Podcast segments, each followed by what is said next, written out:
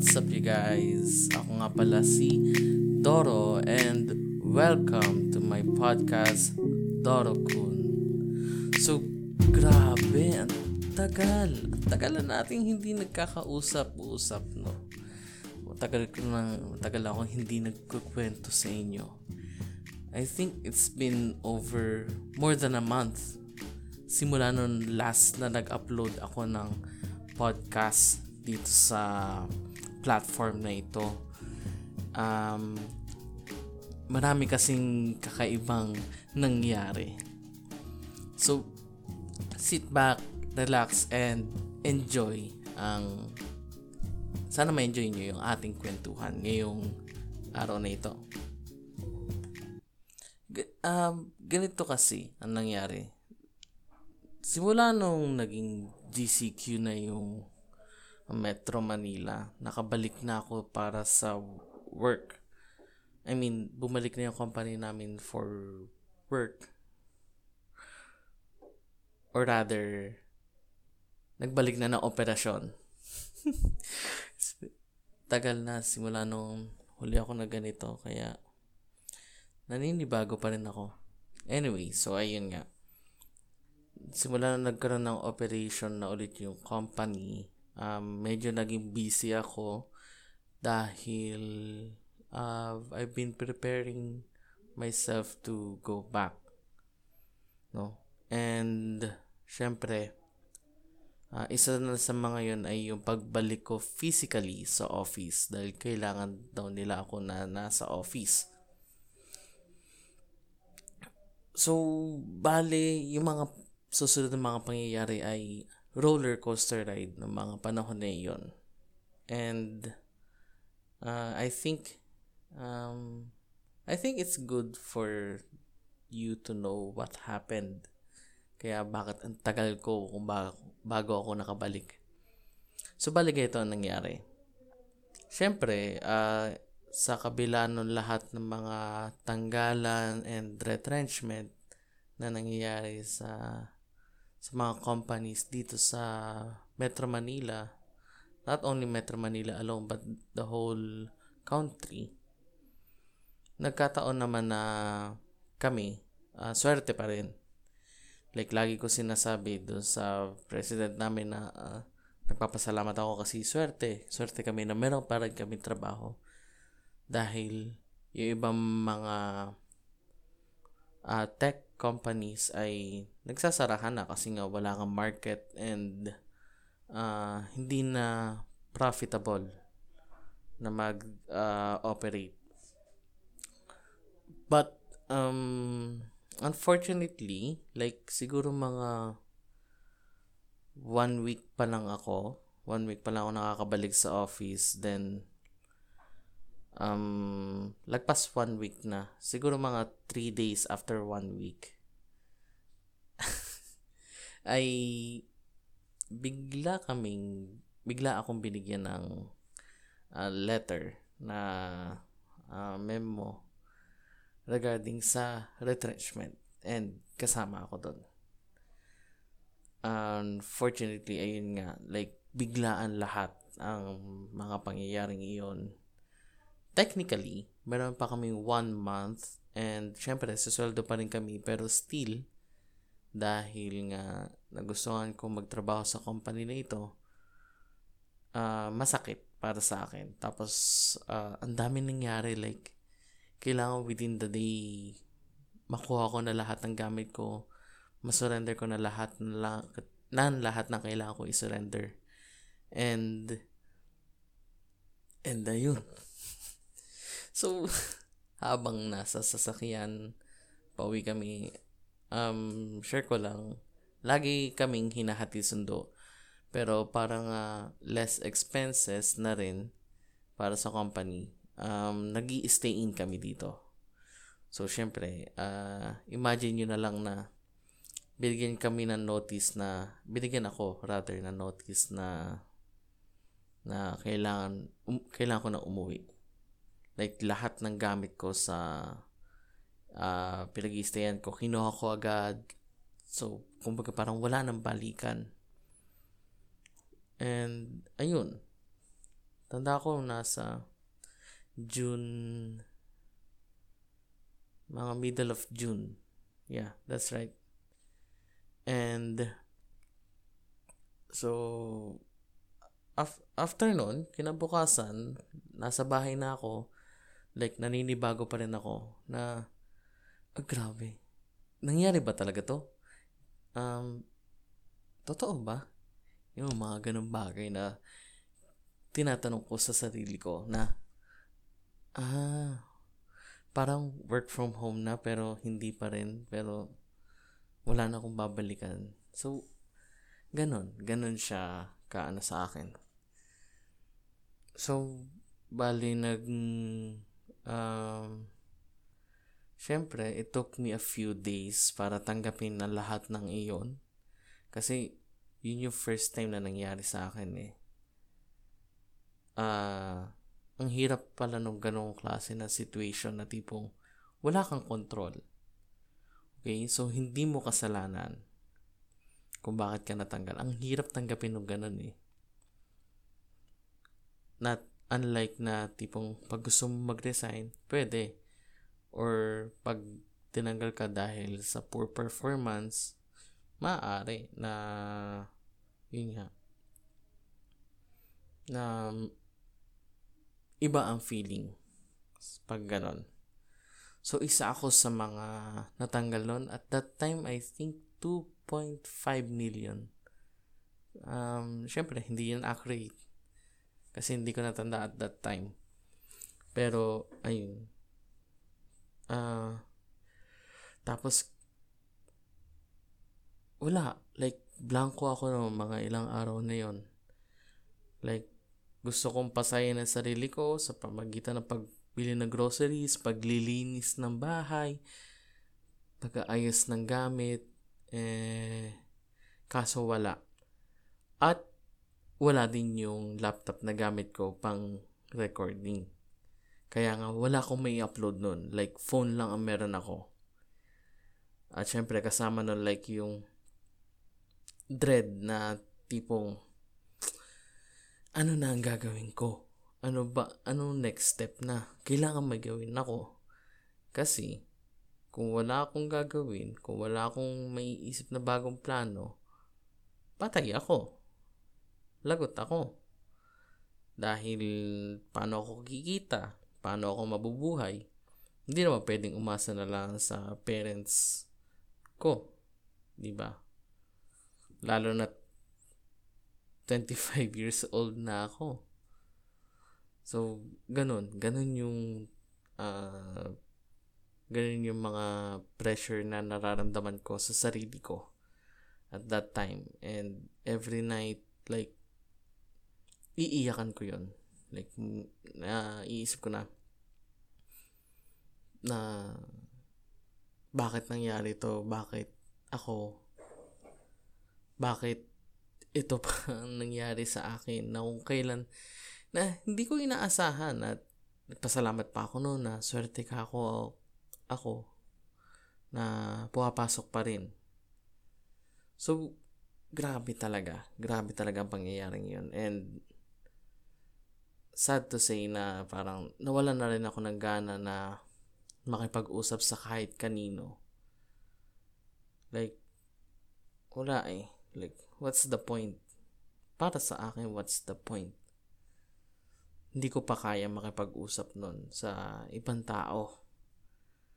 And for that, uh, wala. Tipong, tipong di ko na alam. But one day, uh, nag-decide ako na okay na. Tama na. Kailangan ko na mag-move on kailangan ko mag-isip ng bagong plano. And so, kinuha ko yung lumang notebook ko. Hindi siya necessarily notebook, pero isa siyang malaking logbook na ano siya, ang nakalagay na official record book ata yun. Pero, uh, pinatukan ko yung word na record. Nilagyan ko ng papel na may nakasulat na ideas. So, dun lahat nangyayari. Yung mga ideas na, yung mga nakukuha kong inspiration, uh, sinusulat ko lahat ton. And uh, kasama na yung sa yung sa channel ko na Think PH and ayun. Hindi ko na isama to kasi spontaneous lang yung pangyayaring podcast na ito. Pero anyway ayun nga. So meron akong ideas official ideas book na kung tawagin. Na kung saan lahat ng ideas lahat ng plans ko sa sa susunod na mga araw, linggo, buwan o taon na kailangan kong gawin. So, nandun yung pagiging freelancer na since marami naman akong alam regarding sa technology, baka maaring i-apply ko yon lalo na marami ngayon nangangailangan ng uh, nangangailangan ng information regarding sa online learning o kaya sa mga work from home arrangements. So, pwede akong makatulong sa ganong aspect. Pangalawa ay mag-start ng sariling startup na tech company. I know, I know na malaki siya. And, pero ganun. And mahirap pala siya, pero ganun, na gusto ko. Nasa plano ko yon Pangatlo ay yung uh, maghanap ng ibang trabaho na related pa rin sa current na experience ko which is yung embedded development. Unfortunately, lahat ata sila naka-freeze hiring as of that moment. So, medyo malabo na yon. Uh, pang-apat, uh, regarding naman sa pagtatayo ng sariling uh, consultancy company, like engineering consultancy company. So, kumbaga mag-aaral ako ng refriger- refrigeration and air conditioning and mga yung mga ganong stuff stuff na services. And so ayun. And marami pa, marami pang iba na hindi ko na lang i-mention dito. Uh, so, ayun. So, I've, I've made up my mind. Naka-move on na ako. So, I did what I had to do next. Pick out from these plans. Like, alin ang ipaprioritize ko dito. And so far, the the best one is yung pagiging freelancer. Yun yung pinakamadali and pinakamabilis na uh, plano na pwedeng i-apply agad.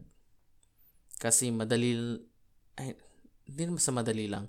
Like, madali mag-set up for sa pagiging freelance dun sa uh, dun sa field na gusto kong talakayin. Unfortunately, at that time, nasira naman yung phone ko. So, wala na akong laptop, wala na akong smartphone, meron na lang akong feature phone na ginagamit ko bilang emergency phone. Feature phone meaning pang text, pang calls, and yun lang. So, gamit ko siya pang emergency. For emergency purposes. And, wala. like, nawawala na talaga ako nun. Like, inis na inis na ako sa lahat nun. Like, bakit pa nangyari to? Bakit kung kailan pa, kung kailan nangyari to, sunod-sunod sa akin na susunod na kamalasan na nangyayari. So, wala akong way para mag-start sa pagiging freelancer kung wala namang paraan para makontak ako aside from my phone number. So, wala. As in, stumbled ako noon like, ah, gigising na naman ako, magluluto na naman. Minsan, umabot na sa point na tipong nakakatamad kumain. Nakakatamad bumangon. Nakakatamad na lumabas, maglakad, or bumili na kahit ano. Umabot ako sa ganong point na tipong ayoko na. Ayoko na nang ayoko na nang gumalaw na lang. Like, kakapagod eh nakakainis. So fast forward a few days later, tumawag yung sa HR. And tinawa inano nila ako like um nung, tinawa, nung tumawag sila, ang nasa isip ko noon, ah, baka sasabihan ako ng schedule kung kailan ako pwede mag-file for clearance. And, yun nga. So, nung sin- nung sinagot ko, sabi ko, hello po.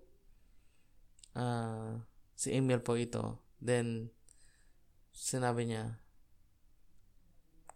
pwede ka bang, ah, may commitments ka ba sa ngayon? Sabi ko, wala po ma'am. And, sabi niya in response, kasi pinapabalik ka namin dito. Pinapabalik ka ni President Tsaka, kasi, nakita daw nila, nakita nila yung dedication ko and, syempre, kailangan ulit ako. Kailangan ulit yung skills ko dun sa department na yun. Like, ibabalik nila agad ako. Gusto nila agad ako ibalik. So, in short, parang balik pa rin ako sa sarili kong department with the same team, with the same supervisor, under the same uh, under the same management. So, ayun, simula nung nung tumawag siya, like, hindi ako makasagot. Like, shit. ano bang gagawin ko? Like, anong, anong tamang action para dito. Like, para kasing ano eh, para kasing para kasing ex na nakapag-break up na sa'yo pero yung pala, kailangan ka pala niya talaga. So, ayun, like, hindi ko alam kung anong gagawin ko nun. Pero, may sagot na ako. May sagot na ako, actually. Pero, ayun nga, yung lahat ng mga lahat ng kung anong pumapasok sa isip ko, sari-sari, sari-sari mga pumapasok sa isip ko noon, like, hindi ako makasagot. Kaya sinabi ko na lang uh, kung pwede ako, kung pwedeng mag-isip-isip muna at magbigay ako ng response later on. So, pumayag naman sila. And, ayun, like, nakapagtalo ako sa sa ibang personalities ko. So, ganun, ewan ko kung normal yon Like, parang ano eh, parang nangyari nun. Every time na may important decision na kailangan kong gawin, like, lagi ako, lagi ko kinakausap ang sarili ko na para kami nasa isang board meeting. So, imagine nyo na lang, mga tatlo, apat kami doon na nakikipag nakipag-debate sa isa't isa. So, hindi ko alam kung normal yun o hindi. Pero that's, that's, that's how I do some things. And, ayun. So, after nun, um, syempre, hindi pa rin sapat. So, nag-consult ako sa mga advisors ko regarding dun. I have a decision pero gusto ko pa rin marinig yung advisors ko para added inputs sa akin. And so ayun, after nun, siguro it took me an hour. Tumawag ulit ako doon sa HR and nag-respond ako ng yes, uh, I'll be glad to be a part again of your company. So, Ayun. Wrong grammar pa nga. So, ayun, nakabalik na ako. After three days, sinundo ulit ako ng president namin and it was fun. Tapos pagbalik ko, pagbalik ko dito, mayroong bagong development na kailangan i-deploy. So, a new learning ulit para sa akin. And, ayun, hanggang ngayon, um, under, deve- under development na namin siya. And so ayun, like roller coaster na tipong uh, pumasok, natanggal, binalik, and eto na. so, uh, sa mga nakikinig sa akin noon, especially do sa episode 5, I think yun yung pinakamaraming audience eh. So, yung mga nakikinig sa akin sa podcast, um, thank you for listening. Thank you for appreciating my podcast episodes kahit na kahit na ang baba ng quality. kahit na hindi sobrang ganda ng quality ng mga episodes ko, no? Like walang flow, walang script, walang walang rehearsal. As in ganun lang. At hindi ko alam na napakaserte ko pala na may talagang nakikinig noon. And I was reminded about it again. Kagabi lang. So, uh, since bumalik na nga sa normal yung work ko and ayun nga like na hindi pa ako nakakabalik patating sa paggagawa ng podcast. Then, uh, last night, actually, uh, two nights ago, naisipan ko na bumalik na. Pero unfortunately, like, wala akong makuhang audience. Or wala akong, I mean, hindi audience. Wala akong makuhang ma-interview or makakwentuhan dito sa podcast na ito. Merong, merong dapat sana. Kaso, at um, may problema din sa scheduling. So, ayun, wala talaga ako mahanap in short na pwede ko kagad makasama dito. At ngayon, wala pa rin ako kasama dito. Nag-iisa lang ako.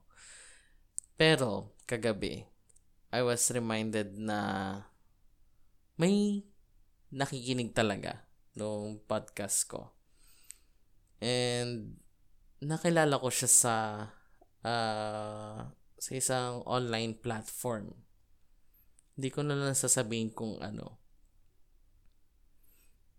Bale, ganito kasi nangyari nun. Like, nagkukwentuhan lang kami nun kasi I'm naki, naghahanap ang yun nga kaya nga nung sinabi ko naghahanap ako ng bago may interview and nagkataon na yun siya yung nakausap ko and So, ang goal kasi niya, kung bakit siya naandun, is parang virtual traveling, kumbaga.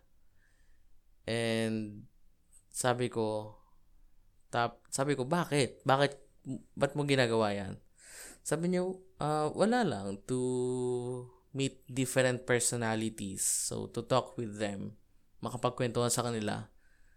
Sabi ko, ah, So, in, sabi ko sa sarili ko, introduce ko sa kanya itong podcast na ito, which is yung Doro Kun. So, sabi ko, alam mo ba, meron tayong, meron, meron podcast na ano, nakagaya niya. Same concept, pero, pero, ayun nga. Wait lang. Same, same concept, pero, tapos, um, pero from Reddit, yung mga nakakausap niya. Sabi niya, narinig ko na yan. So, nagulat ako. Sabi, sabi ko, nag, nagulat ako, sabi ko, talaga? Sabi niya, hindi daw niya tinapos. Tapos nakalimutan na nga daw din niya. Sabi niya, tinanong ko siya, uh, kanino mo napakinggan yan? Sabi niya, sa kuya niya. Mega grabe.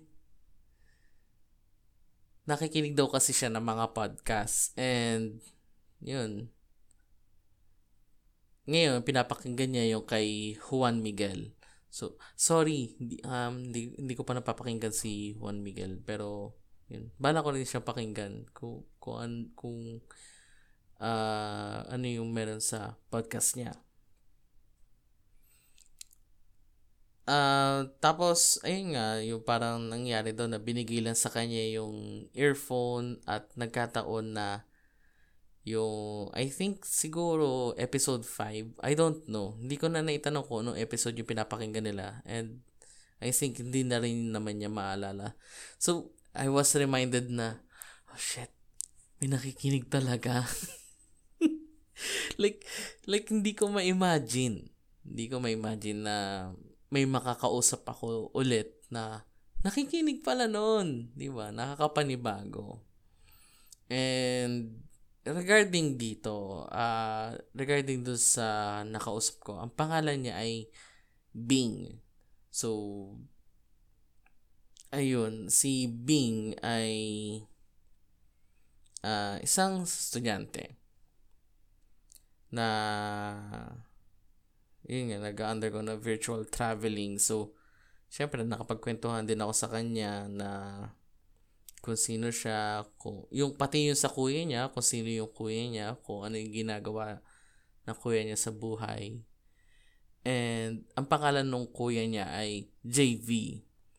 So, by the way, uh, itong kwento na ito ay uh, bago ko i-share sa inyo ay hiningan ko ng permis permission. Humingi ako ng permission mula sa mula kay Bing na kung pwedeng i-share ko yung some parts ng story nila. And sabi nila, okay lang. Okay lang naman daw. So, syempre, um, wala pa rin personal information except doon sa nickname na yun and yun nga kung ano ginagawa nila. And, ayun, so Bing and JV, para sa inyo to. so, I'm glad, I'm really glad na, na, nakikin, nakinig, napakinggan nyo kahit pa paano yung podcast ko. Okay lang kahit hindi nyo natapos o kung ano man. So, bali si Bing ay isang education student. And, ayun, currently, I think nag-aaral pa rin. Pero, ang gusto daw niya talaga ay engineering. And same din sa kuya niya. Gusto niya ng engineering. Pero dahil sa dahil sa dahil sa uh, personal situation nila, hindi nila nagawa yon. Um, pares nilang kinuha education. And particularly kay Bing, yung yung nangyari sa kanya kung bakit gusto niya engineering pero ang kinuha sa kanya education dahil dahil sa situation no sa parents niya.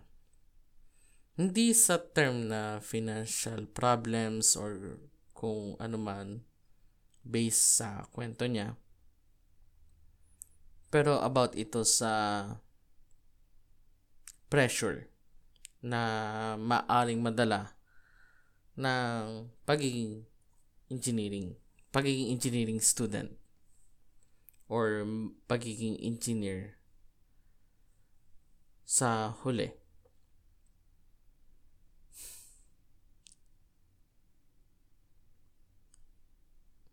Sabi kasi ng parents niya na ayaw daw niya na ma-pressure yung anak niya.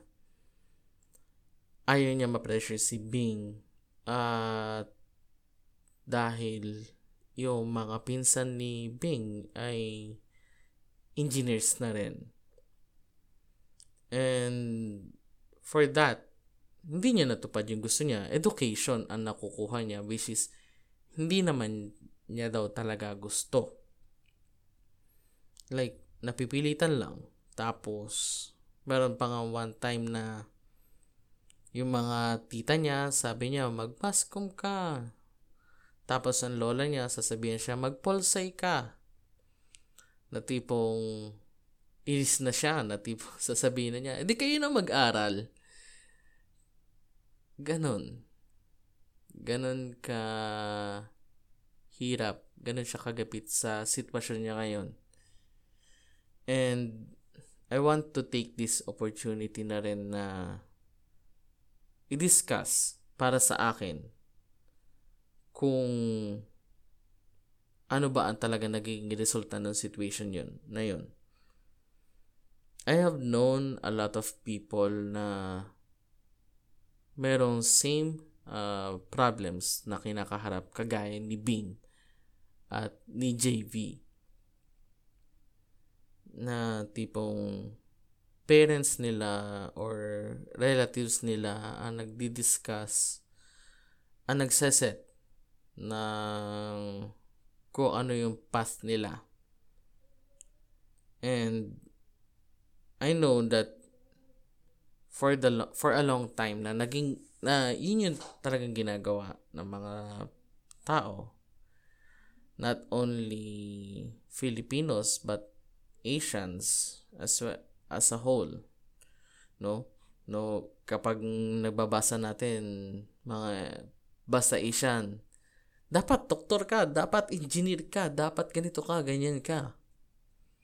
'Di ba? Usong-uso yung ganyang klase ng upbringing. And I think hindi dapat ganon. Alam ko naman na merong magagandang intention ang parents pagdating sa pagpapalaki ng kanilang anak. Pero to a point na to shield them from pressure or to uh, to make too much safeguards for for them as they grow old eh, may hirapan silang humanap sa society niyan.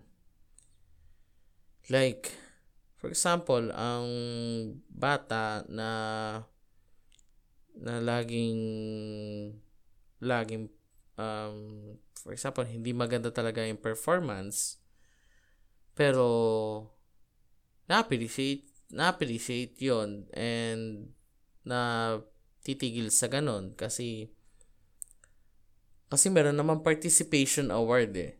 Kumbaga. So, um, bakit pa kailangan mag-effort? Tipong lahat kayo mananalo, lahat kayo may award. And I think for me, what's the point? No? And I think competitive brings being competitive, having a competitive world brings growth as a human being.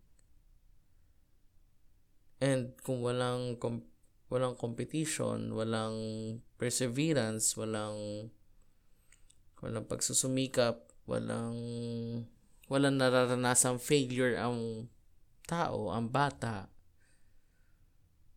mas mahirap siya, mas nagiging vulnerable siya in the long run. And ang nangyayari doon, wala, akala protected siya lagi, pero pag nasa labas na, hindi naman pala. Hindi siya kayang protektahan ng parents niya. At saka isa pa, why would you stop? Ba't mo pipigilan mangarap yung anak mo. Again, this is no way I am saying this not in a way na to disrespect the parents. Kasi I know marami akong kilala na mababait talaga ng mga parents, mga magulang, mga tito, tita, mga kakilala na maganda talagang intensyon. But, hindi tama yung execution. No? So, kagaya nga ni Bing na sayang na kung gusto niya sana maging engineering, kung gusto niya maging engineer, tapos napigilan lang siya dahil sa ayaw ng parents niya na makaramdam siya ng pressure, which is normal lang naman talaga dapat, sa pag sa pagkuha ng engine, course na engineering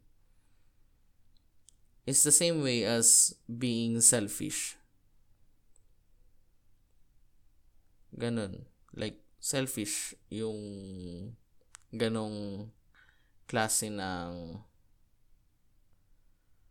pagpapalaki. Ganong concept. I know na hindi pa ako parent kaya sasabihin ng iba na anong anong alam mo? Anong alam mo sa parenting?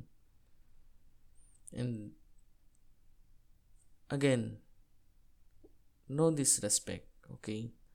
But I really want to understand I really want them to understand how their children are feeling about it. Kasi, wala eh. At least ako, naiintindihan ko yung sa side na yun. Maybe, maybe, hindi ko rin naiintindihan yung sa side ng parents. And I'm open for that type of discussion, no? So if you ever want to if you want to discuss this type of uh, topics with me. So, open naman ako pagdating sa ganun. I'm willing to have an open discussion with you. Pero, still, ganun nga, para sa akin, it's a selfish act to not let your child dream. To let them live your dream. Diba? I know na mukhang masaya ito nung una. Pero ngayon, medyo malalim. Kasi, ganun talaga. Like, ang dami, ang daming ganyan. Dami-dami kong nakilalang ganyan na hanggang ngayon, naghihirap pa rin just to please their parents, no? Kaya sana sa mga magulang, sa mga magiging magulang, I know it's hard to raise a kid. I know it's hard to raise a child. I know it's hard to raise a human being. But it's not an excuse to improve on it. I know that you have the right intentions in mind, but I want you to learn more about this. I want you to understand your children. Kung ano ba talaga ang gusto nila, kung ano ba talaga ang, ang kailangan nila yes, you can guide them kung sa, kung sa tingin nila, kung gusto nila ng guidance mula sa inyo. Nagagets mo ba yung point? Like, for example, um, may yung anak nyo na sasabihin na hindi ko alam kung ano yung gusto ko. Like, op- open them up. Like, buksan mo sa kanila yung mundo. No? And hopefully may makita sila. And fortunately, ganun ang ginawa sa amin ng parents namin. Ako na open ako sa world ng engineering. That's why I took up ECE e and pinaglaban ko talaga ang pagiging ECE e ko, pagiging electronics engineer. Until now, pinaglalaban ko pa rin siya. Like, I'm proud na nakuha ko itong isa sa mga pangarap ko. And I'm sure ganun din yung mga kapatid ko. And yun sana yun yung pinakamagandang gift na pwede mong ibigay sa parents mo and I think this is I think this is also the best gift that we can give to our parents, achieving our own dreams.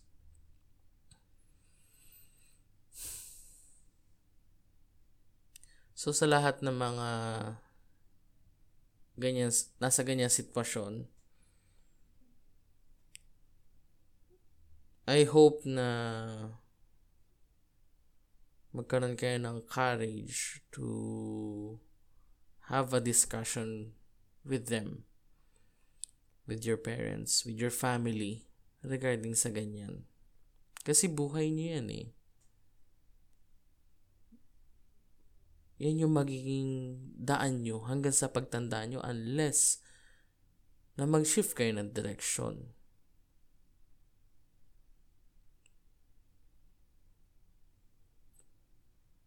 Pero the best thing that you can do for yourself is to dream for yourself.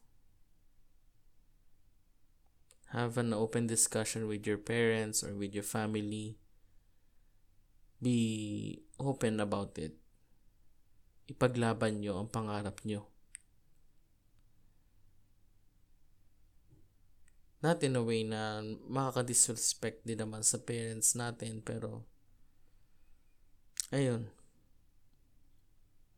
Of course, marami magkakaroon ng misunderstanding dyan. And, isama nyo na ang prayers nyo pagdating sa ganon.